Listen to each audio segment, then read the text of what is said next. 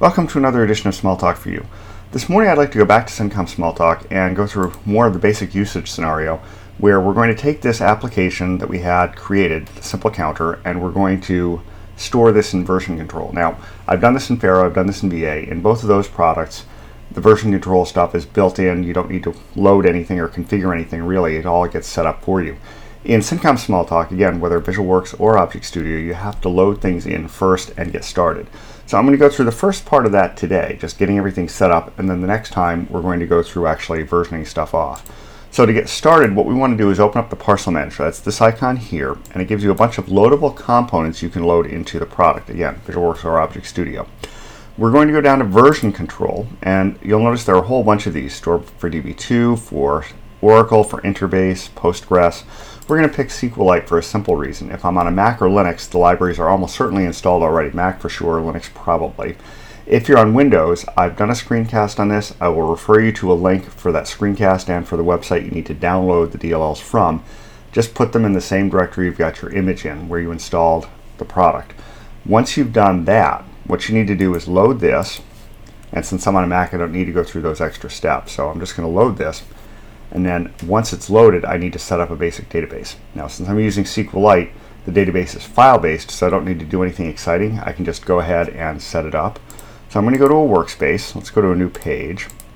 And I need to type in basically the store.db registry. And notice the way it's spelled, capital D, lowercase b, capital R, install database tables. And then I'm going to highlight that, and I'm going to do a do it and it's going to prompt me. Now the connection profile, I don't have one yet, I haven't created any. The environment, this is the file name in this case, so I'm going to call this my store. The username and password don't really matter, I'm just going to put in burn for both. It doesn't really matter because I'm on a file-based repository, single user only really. None of that really applies for SQLite, so I'm going to say connect. And it's going to, I'm just going to prompt yes to everything here. The name I'm going to give the same one I gave before, my store install management policies. Again, go with the defaults. Let go with the defaults here. And this is a question as to whether or not you want to allow older versions of the product to connect. Probably safer to say yes. If you're just starting with the product, you don't need to worry about this. I'm going to go with yes because I use a bunch of different versions of Smalltalk. But in most cases, you're probably okay saying no. So now that I've done that, I need to connect to this. I didn't save this, so I'm going to bring up this. Let me show you how I got this. I go here into this lower part, left click and I connect to. I could also go up here, connect to repository. And at this point, I need to create a connection to this. I want to save this. So I'm going to call this my store. Notice I hit the save button. And now it shows up as a valid connection profile. I'm going to connect. And now I've connected to my repository.